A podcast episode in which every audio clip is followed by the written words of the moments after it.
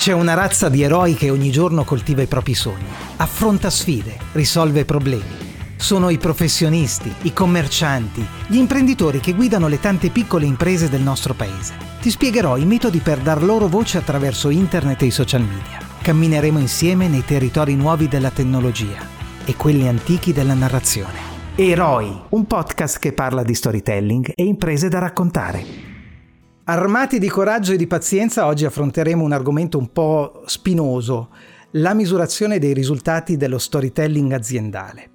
Io sono Fulvio Iulita, mi occupo di marketing digitale, di narrazione d'impresa in particolare, e quella della misurazione dei risultati è una questione di cui io, come chiunque faccia il mio lavoro, ho conosciuto i due volti. Da una parte c'è il volto buono, la certezza dei dati che è ciò che differenzia una strategia di marketing online da una offline, quella eh, della, della carta stampata, ad esempio, degli annunci alla televisione o alla radio. Eh, sul web tutto è misurabile e questo è il lato buono. Il volto cattivo corrisponde alle insidie che sono nascoste in una scorretta interpretazione dei dati, che è fonte molto spesso di equivoci. In genere succede quando il conteggio si basa su dati che non sono adeguati, non sono quelli giusti come il fatturato, il numero di prodotti venduti, tranne che tu faccia e-commerce, quei dati non sono adeguati a misurare le performance di una strategia. Intendiamoci su alcuni punti. Da una parte è legittimo che un'impresa aspiri a vendere di più grazie all'apporto della comunicazione ed è ovvio, legittimo presumere che ci sia una correlazione tra fatturato e attività di promozione. D'altronde un'operazione di marketing nasce proprio con lo scopo di dare una spinta alle vendite. Sbagliato invece è attribuire al marketing la totalità degli esiti di una gestione d'impresa, soprattutto nel mondo delle piccole realtà dove è più vistosa l'incidenza di tanti singoli fattori sul fatturato. Eh, se dalle azioni di una promozione dipendesse il 100% del successo di un'impresa, eh, pensaci bene, fare l'imprenditore sarebbe veramente un gioco da ragazzi. Ha un valore X di investimento in promozione, dove X è denaro, corrisponderebbe un valore Y di fatturato di prodotti venduti. Sarebbe immediato no? misurare gli esiti e addirittura organizzare gli investimenti in funzione della scalabilità del meccanismo, poiché se spendo X ottengo Y, spendendo 10 volte X otterrò 10 volte Y. La realtà è ben diversa nella quotidianità di un'impresa, piccola o grande che sia, anche quella di un singolo professionista, i risultati sono condizionati dalle energie che vado a distribuire in tre eh, macro aree ulteriori oltre al marketing alla promozione.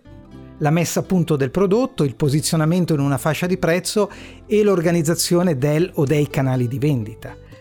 In altre parole, un'impresa funziona non solo grazie al marketing, Funziona quando il prodotto è all'altezza delle aspettative del mercato, c'è una capacità di vendere a un prezzo che generi da una parte un adeguato profitto, ma che non sia superiore a quanto il cliente sia disposto a spendere, e funziona se c'è un efficiente canale di distribuzione e di vendita.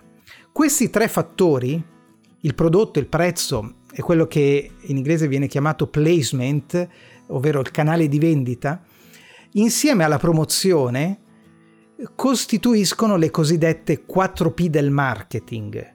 Quelle voci racchiudono le tante singole scelte riguardanti aspetti commerciali, produttivi, amministrativi, quelli eh, relativi alla gestione del personale, all'approvvigionamento, il magazzino, insomma, tutte queste cose.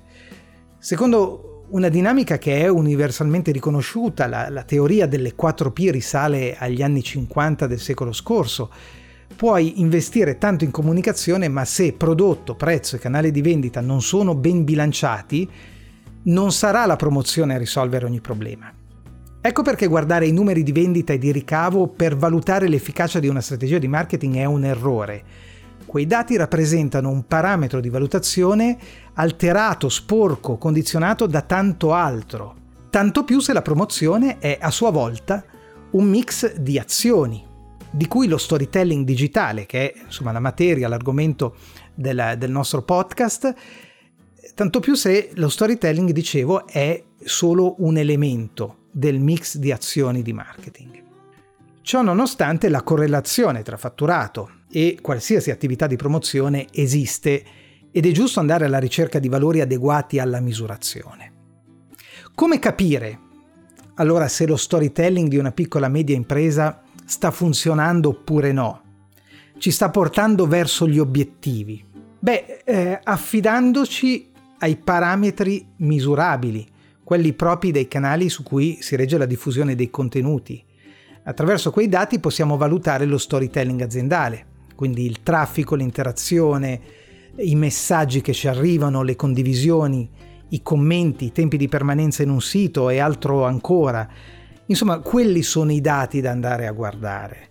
Eh, chiaro, non sono dati di vendita a cui aspiriamo, ma sono i dati puliti più vicini alla vendita. Sono quelli che i tecnici del marketing chiamano KPI, Key Performance Indicators, gli unici segnali totalmente ascrivibili a un'operazione di marketing digitale, non attribuibili ad altro se non alla reazione ad un'azione efficace, il comportamento delle persone che deriva dall'appagamento emotivo, dall'emozione, dalla, dalle sensazioni che abbiamo generato. Parlo di appagamento emotivo perché è nella sfera delle emozioni che lo storytelling agisce, genera fiducia, fascino, simpatia, quella condizione di reputazione sociale che nel marketing viene definito posizionamento.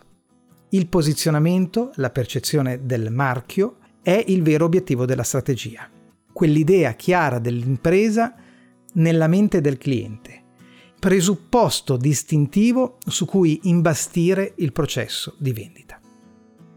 Il posizionamento, dicevo, non è un valore misurabile. Non è misurabile con le metriche numeriche delle vendite, numeri di pezzi venduti, ricavo, profitto, ma da un buon posizionamento derivano le vendite. In altre parole, è come se giocassi un torneo in cui ci sia una prima fase di qualificazioni e una seconda fase di playoff ad eliminazione diretta, quella a cui accedono i migliori della prima fase. Se segui il calcio è un po' il modello della Champions League. Eh, superare la prima fase è la condizione per giocare la seconda fase e quindi ambire alla coppa. Supero metaforicamente la fase 1 del torneo quando raggiungo il posizionamento, quando divento qualcosa di distinguibile, quando rappresento un valore nei pensieri dei clienti e anche degli algoritmi dei motori di ricerca, aggiungerei. Vinco la fase 1 se sono bravo nel raccontarmi attraverso la rete. Se così è, allora accedo alla seconda fase. Ho creato le condizioni per vendere perché il mercato e Google hanno capito chi io sia perché ho portato attenzione su di me, sul mio prodotto, sul mio marchio. Ecco allora, questa è la fase 2 ad eliminazione diretta, che le persone arrivano nel mio negozio, nel mio ufficio, nella mia officina, perché hanno capito quanto io valga e che potrei andare bene per loro. E lì, nella parte più nobile del tabellone, tra i più bravi, tra quelli che la coppa potrebbero portarla a casa, ecco che inizia un'altra fase, la fase in cui se sono bravo vendo il mio prodotto. In altre parole, le storie non vendono. È sbagliato pensarlo. Le storie organizzate in una strategia di storytelling digitale creano il terreno fertile su cui agire con azioni di vendita. Ecco perché l'effetto del raccontarsi non è misurabile in vendite, ma usando i KPI, gli indicatori delle performance. Quei dati mi dicono se ho superato o no la fase 1 del torneo. Da lì poi il conteggio si azzera e inizia un'altra fase con altri operatori, con altri giocatori. La palla è passata tra i piedi della tua rete di vendita, della tua commessa, del tuo sito e-commerce. È la fase dell'acquisto, è la fase in cui le storie hanno già finito di giocare, sono già sotto la doccia. È in questi termini che va pensata la relazione tra il raccontarsi e il vendere. Detto questo, come fare in pratica ad avere sotto controllo il lavoro di storytelling? Se hai un piano editoriale, una strategia di narrazione digitale, se alimenti secondo un calendario di lavoro i tuoi canali di comunicazione, è opportuno fissare dei traguardi numerici per ognuno dei canali che impieghi, per i social, il sito web, le newsletter, i sistemi di messaggistica, il tuo podcast, eh, dati che possono essere relativi al coinvolgimento, ovvero quante reazioni hanno ottenuto in un periodo circoscritto i tuoi contenuti, eh, quante aperture hanno ottenuto le tue newsletter, eh, quanti click hai ottenuto, quanto traffico è arrivato al tuo sito internet, insomma valori di questo genere. Ehm, eh, può esserti utile in alcuni casi eh, avere dei termini di paragone. Per esempio, eh, Facebook ti permette di fissare all'interno della cosiddetta sezione Insight, che è quella dedicata alle statistiche, organizzare una tabella in cui inserire le pagine Facebook dei tuoi concorrenti in modo da averle sott'occhio e poter verificare il, i loro risultati e quindi avere un termine di paragone no? che ti metta nella condizione di capire dove si può arrivare attraverso una strategia. Ecco, metti nero su bianco gli obiettivi che potresti, vorresti raggiungere in un periodo predefinito. In questo modo puoi verificare via via lo stato di avanzamento e l'efficacia di quello che stai facendo. Dove tenere traccia dei dati? Esistono tanti strumenti più o meno sofisticati, ma in realtà può bastare un semplice foglio di calcolo per seguire i progressi. Io ne ho preparato uno che puoi scaricare se lo desideri e utilizzarlo liberamente. Si chiama Social Media Report Template. Si trova tra i tanti tesori della stanza segreta di Plum, che è un luogo accessibile ai soli membri di una setta segreta chiamata Club a raccontare le imprese. Beh, se, se hai seguito le altre puntate di questo podcast dovresti già sapere di che cosa si tratti, che cosa sia il club, come iscriversi gratis e quali siano i vantaggi. Se invece è la prima volta che ne senti parlare, beh, te lo spiego in due parole, poi ti invito ad approfondire nel sito. Il club Raccontare le imprese è un'iniziativa mia e dei miei colleghi che nasce allo scopo di diffondere conoscenza della narrazione digitale d'impresa, dei metodi dello storytelling tra i professionisti e le piccole imprese. Realtà dai grandi sogni e dai budget spesso contenuti, se confrontati a quanto possono investire in comunicazione le imprese più grandi, quelle da decine, centinaia, migliaia di milioni di fatturato. Come spesso mi capita di dire, le piccole imprese hanno piccoli budget, non possono permettersi di chiamare Ridley Scott come fece la Apple, commissionargli la narrazione del brand. D'altra parte le piccole imprese e i professionisti sono ricche di un altro bene prezioso, non il denaro quindi, ma le loro storie. Storie vere, eh, entusiasmanti, storie che parlano di sogni, eh, intuizioni, errori commessi strada facendo, risultati raggiunti e problemi risolti ai clienti. Quelle storie prese, organizzate con metodo in una strategia di narrazione digitale attraverso internet e i social media, quelle storie, dicevo, diventano il propellente con cui arrivare ai traguardi a cui i professionisti e le imprese aspirano. Un propellente a costo zero. Ecco, il club Raccontare le imprese nasce attorno a questa idea per diffondere cultura della narrazione digitale. Se desideri essere parte della piccola community, la strada più veloce è la pagina di iscrizione che si trova all'indirizzo www.raccontareleimprese.club. Una volta nel club, tra i tanti benefit, hai l'accesso alla stanza segreta di Plum e alla documentazione riservata ivi contenuta, tra cui appunto il documento Excel Social Media Report su cui annotare i progressi della tua comunicazione. Prima dei titoli di coda di questo episodio, dalla regia mi ricordano un'ultima incombenza. Cedo la parola alla signorina della pubblicità. Tutti parlano di storytelling, ma come si fa in pratica? Storytelling, metodi per professionisti e piccole imprese è il videocorso che guida nella gestione di ogni fase della strategia, dal piano editoriale alla creazione di contenuti per internet e i social media.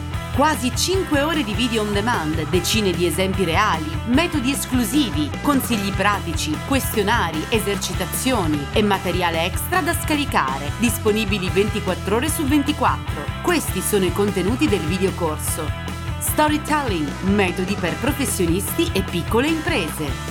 Lo trovi su www.videocorso-storytelling.it. Quanto mi piace saperti all'ascolto, tu cara amica o caro amico che ami sentir parlare di questa meravigliosa disciplina chiamata storytelling. Per oggi ti ho detto tutto quanto avrei voluto, ma tornerò presto con un nuovo episodio di Eroi, un podcast che parla di storytelling e imprese da raccontare. A risentirci!